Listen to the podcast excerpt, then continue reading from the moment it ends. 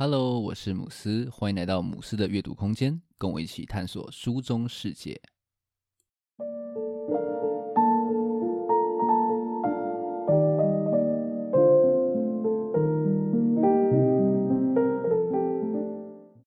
今天要来跟大家分享《完美投资组合》这本书。这本书它访问了十位近代的经济专家学者，每一个章节呢都以一位专家为主题。介绍了他们的个人生平，还有他们对投资领域的一些贡献，并且呢，每一个章节都请他们分享他们心中完美的投资策略到底是长怎么样的样子。虽然说哦，书名有一点点狂，但是呢，它的内容是非常真材实料的哦。透过这些大师的故事呢，我们可以了解这些经济大师们是怎么样一步步的去建立我们现在投资科学的面貌。不管啊，你是那种价值投资者。又或者是你是指数化投资的信徒，又或者啊你喜欢玩选择权那种衍生性的商品，相信呢都可以从这本书当中得到很多的启发。今天的节目呢，我不会谈那些非常深的一些理论那种技术面的东西，而是会用比较偏向导读的方式跟大家介绍这些大师的一些思想。首先呢，第一个段落我会简单跟大家介绍现代投资理论。这个在现在的经济学相当重要的一个理论。接着呢，会谈谈所谓的行为经济学，来探讨一下不理性跟市场之间的关联。第三个段落则会聊一下选择权，并借由选择权来探讨一下我们应该用怎么样的态度去应对风险。最后也会分享一下我的投资方法，还有这本书带给我的一些启发。那我们就开始今天的介绍吧。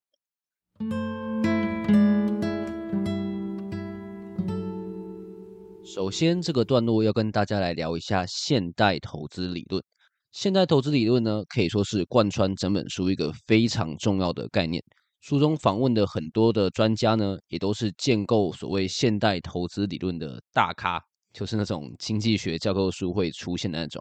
那以下呢，我就简单的来分享一下现代投资理论的几个大观念。首先呢，是分散投资。经济学家认为啊，一般来说，理性的投资人会希望他们所持有的投资组合拥有所谓的高报酬，还有低风险。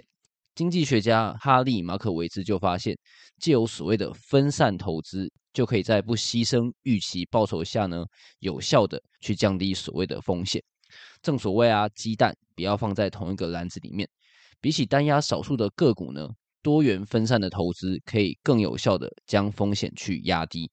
这边要注意一下，根据现代投资理论，就算你做到无限的分散，风险还是没有办法完全的去消除的。最后呢，一定会留下所谓的市场风险，也就是系统性的风险。分散呢，可以说是现代投资理论的一个基础。发现这点的马可维兹呢，也因此被认为是现代投资理论的奠基者。现代投资理论的另外一个重要概念是，想要获得报酬，就要先承担风险。这边呢，就必须要提到威廉夏普的资本资产定价模型，简称 K-BANK。夏普发现呢，投资人会因为承担风险而获得报酬，但是呢，仅限于承担透过分散也无法化解的风险，也就是我们上面提过的市场风险。根据夏普的资本资产定价模型啊。投资人应该持有所谓的市场投资组合，去分散的投资具市场性的证券，像是股票啊、债券，又或者是房地产，借由承担市场风险，去获得相对应的报酬。夏普的资本资产定价模型呢，可以说是把马可维兹的分散理论又再往前推了一步。那接下来我们来聊一下所谓的效率假说。那这个假说呢，是由尤金·法玛所提出的一个概念。他认为呢，我们所处在的市场是非常有效率的。我们现在呢所看到的股票价格，很有可能就是它真正的内在价值。另外呢，法玛也认为说，股价的变化会呈现一种随机漫步的状态，缺乏一致性的判断标准。任何号称呢可以说哦，我要去预测股价的一些方法，都其实不是那么的可靠。根据他的效率假说呢，投资人其实不应该花时间去打败所谓的大盘。不管是啊，你想要利用价值投资去找到被低估的股票，或又或者是你运用所谓的技术分析去预判股价的趋势，到头来呢，他认为很有可能都只是徒劳的。不过啦，法法其实也承认说，市场并不是一直一直都那么的有效率。但是呢，他认为，就算市场出现一些没有效率的地方，一般人其实也非常难去掌握到这样子的一个时机点。因此呢，他认为投资整个市场依然是会是一个比较理想的选择。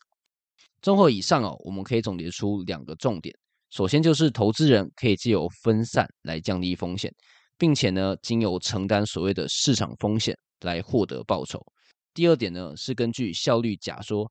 大盘是非常难被击败的，因此呢，投资整个市场是一个相对比较理想的方式。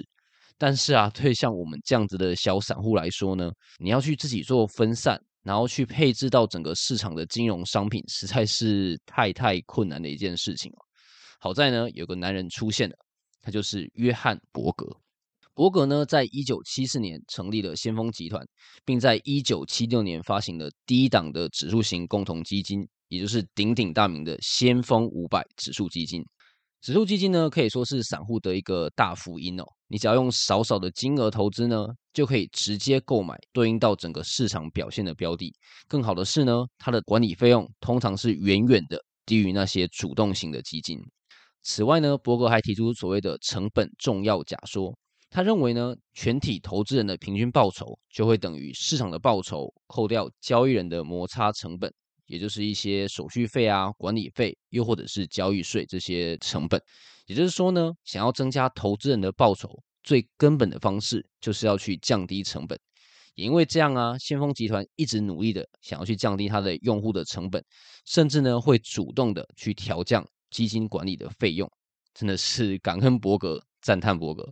如他所说的，指数化做的事情很简单，就是把股票市场报酬的配置。从华尔街拉出来，转到一般人身上。现代投资理论可以说是指数化投资的基础。书中这些建构现代投资理论的专家呢，也毫不意外的，通通都建议大家说：哦，你要进行所谓的指数化投资，去买下整个市场。但是这样的投资方式真的就是完美的吗？让我们继续看下去哦。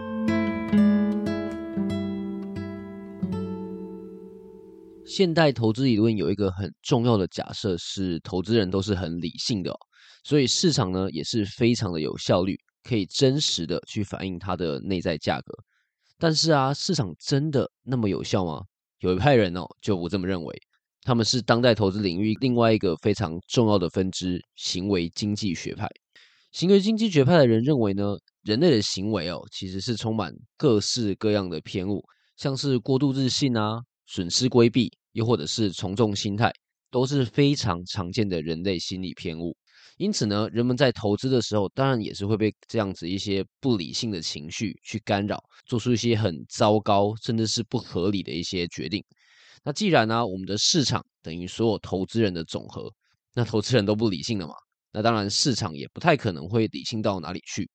书中呢有访问到诺贝尔经济学奖得主罗伯希勒。他便是质疑市场效率假说一个非常重要的代表性人物。他在书中呢非常尖锐的提到，如果一切就像是效率市场假说所主张的，任何时间的实际股价就是截至当日股利现值的最佳估计值的话呢，那为什么股价会有这么大的波动？事实上，市场不理性的高涨，然后暴跌的黑历史是非常的多。美国的联准会前主席。艾伦·葛林斯潘称这种状况叫做非理性繁荣，那也就是大家所熟知的泡沫。希勒就认为哦，泡沫其实就像是一场社会的流行病一样，人们呢、对于未来过度的期待，让市场过热，然后股价呢就虚高。等到泡沫破掉之后呢，又会引发众人的过度恐慌，导致股价就是雪崩式的下跌。从这个角度来看呢、认为市场是非常有效率的。好像是有那么一点点一厢情愿的味道。那这边顺带提一下，因为席勒对于泡沫还有资产价值的兴趣，让他发展出了所谓的周期调整本益比，那也就是大家可能听过的席勒本益比，来判断市场是否是过热还是过冷。但是席勒也强调说呢，这个指标只能够拿来对市场是否是异常做一些简单的判断，并不能够拿它来当做你进出市场的一个信号。因为呢，市场可能很多年都处于一个过热又或者是过冷的估值水平。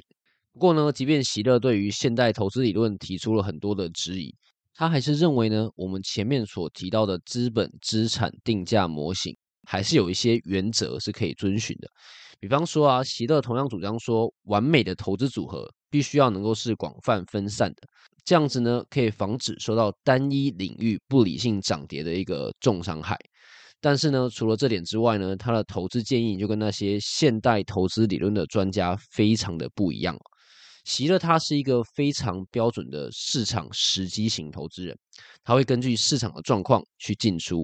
像是二零零八年金融海啸的前后那段时间呢，席勒就几乎是完全的退出了股市。那如果你是一个现代投资理论的拥护者的话呢，你势必不会认同这样子的一个择时的操作。像是约翰伯格就有说，一个指数化投资人就要忽略市场上面一些短期的情绪杂音。不管发生什么事情，都要避免你去有想行动的冲动。只要静静的呢，等待我们的市场回到正轨就可以了。那效率市场假说呢，还有行为经济学的理论的论述，都有它的道理。那这边就留给大家先慢慢的思考一下。节目这边呢，让我们继续往下讨论另外一个在当代投资领域同样扮演举足轻重角色的观念——选择权。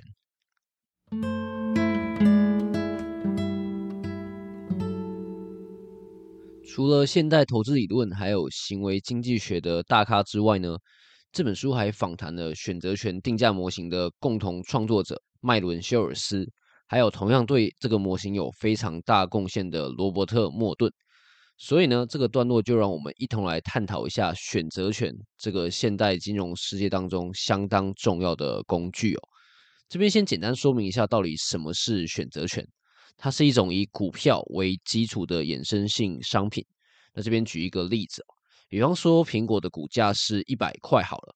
要是啊，你预测说，诶，它之后可能会上涨，那你就可以买入，比方说行使价一百零八元的买方选择权。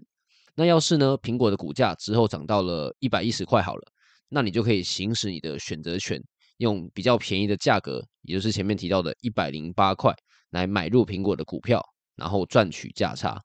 反过来呢，要是股价不如你的预期哦，它反而下跌了，那你损失的金额呢，就只有你买入选择权的金额而已，你不用去承担苹果股价下跌的损失。但是呢，困难的点就在于说，诶，那这样子选择权的价格应该要是多少呢？那这就是选择权定价公式它重要的地方哦。直到这个公式出现呢，人们才能够比较稳健的去计算选择权的价格。数学家伊恩·史都华甚至说：“哎，这个公式是改变世界的十七个公式之一。选择权可以说是一种跟风险的博弈行为哦。很多人会拿选择权来做一些避险，像是你可以做空买入选择权，然后同时呢持有股票的多头部位。莫顿甚至发现说：哎，我们可以透过选择权避险来消除我们前面所提到的市场风险。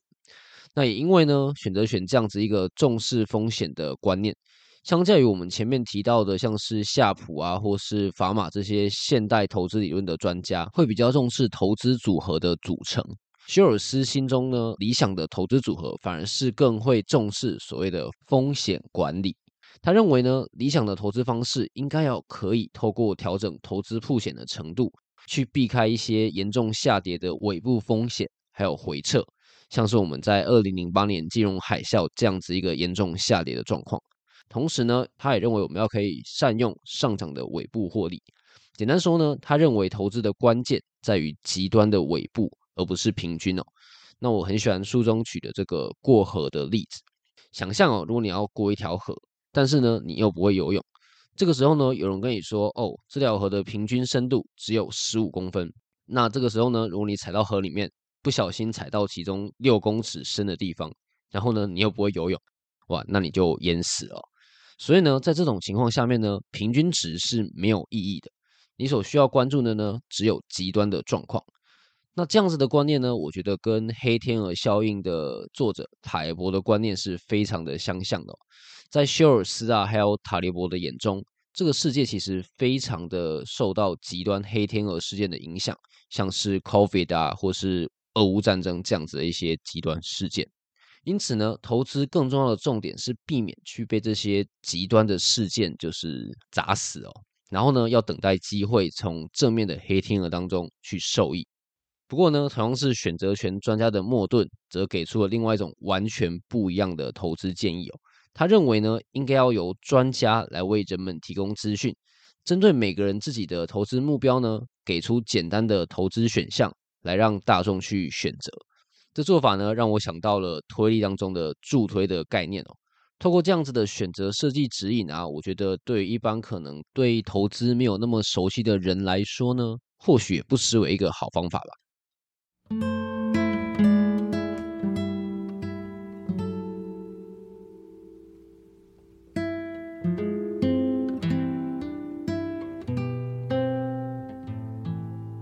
最后这边来帮大家总结一下今天节目所介绍的内容。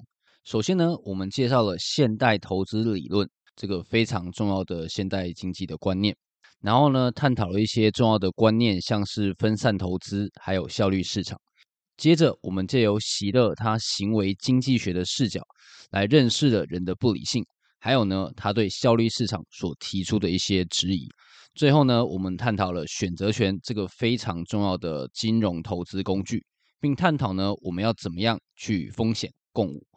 那从投资上的建议来说呢，现代投资理论的专家多半推崇所谓的被动投资，也就是指数化投资。他们建议呢，要买入整个市场，并长期去持有。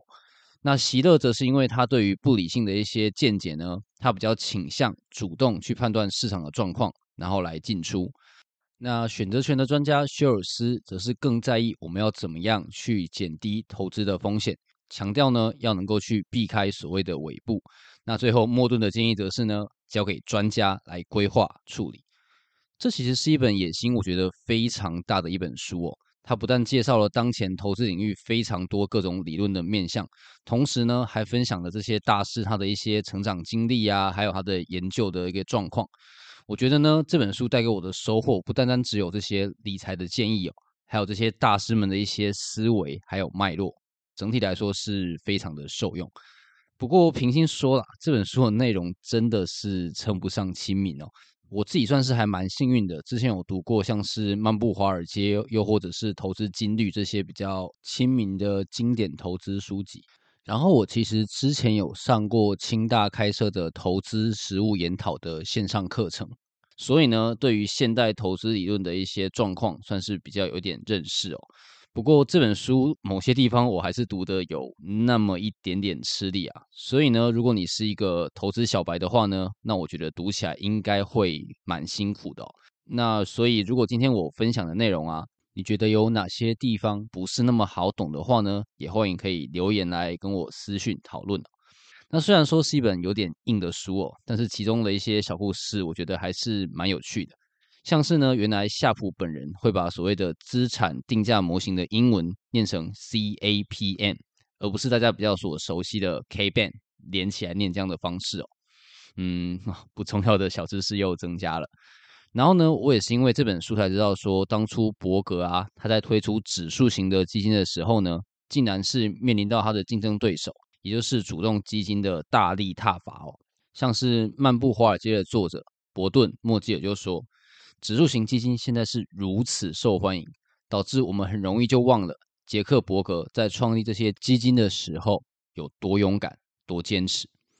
真的很感谢他的坚持哦，我们现在才有这么方便的一个工具可以去使用。那最后这边呢，我也来分享一下我读完之后对我自己投资的一些反思。那我自己是被动投资者，那目前的方式呢，就是定期的去购入全球的股市还有债市的 ETF。整体来说，我的投资方式应该不会有太大的改变哦。但是呢，读完这本书之后呢，我变得是更在意所谓的风险。所以呢，我目前打算将我的活存还有定存分散到更多的银行账户当中。同时呢，我也会多加开一两个海外券商的账户，又或者是复委托的账户。将我的 ETF 部位呢，分散到更多不同的金融机构，希望可以借由这样子的分散呢，来降低我对单一机构的依赖，来增加我对黑天鹅的抗性。那这边就分享出来给大家做个参考。不过呢，说到底啊，其实投资还是非常非常个人的事情哦。每个人心目中的完美投资组合，绝对都是不一样的。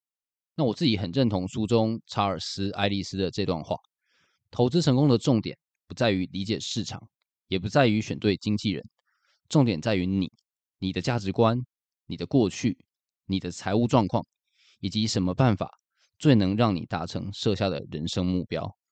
那我觉得呢，唯有回归自身，认真思考心中的目标到底是什么，才能找到属于自己的完美的投资组合吧。那今天的分享就到这边。如果你觉得节目不错的话，可以订阅并分享给身边的朋友，也可以帮我打五颗星的好评，让更多人可以看到这个节目。那如果你对今天介绍的内容有兴趣的话呢，也可以留言或者是私讯来跟我互动。只要到脸书或者是 IG 搜寻“母狮的阅读空间”，就可以找到我了。最后，感谢你的收听，我们下一本书再见。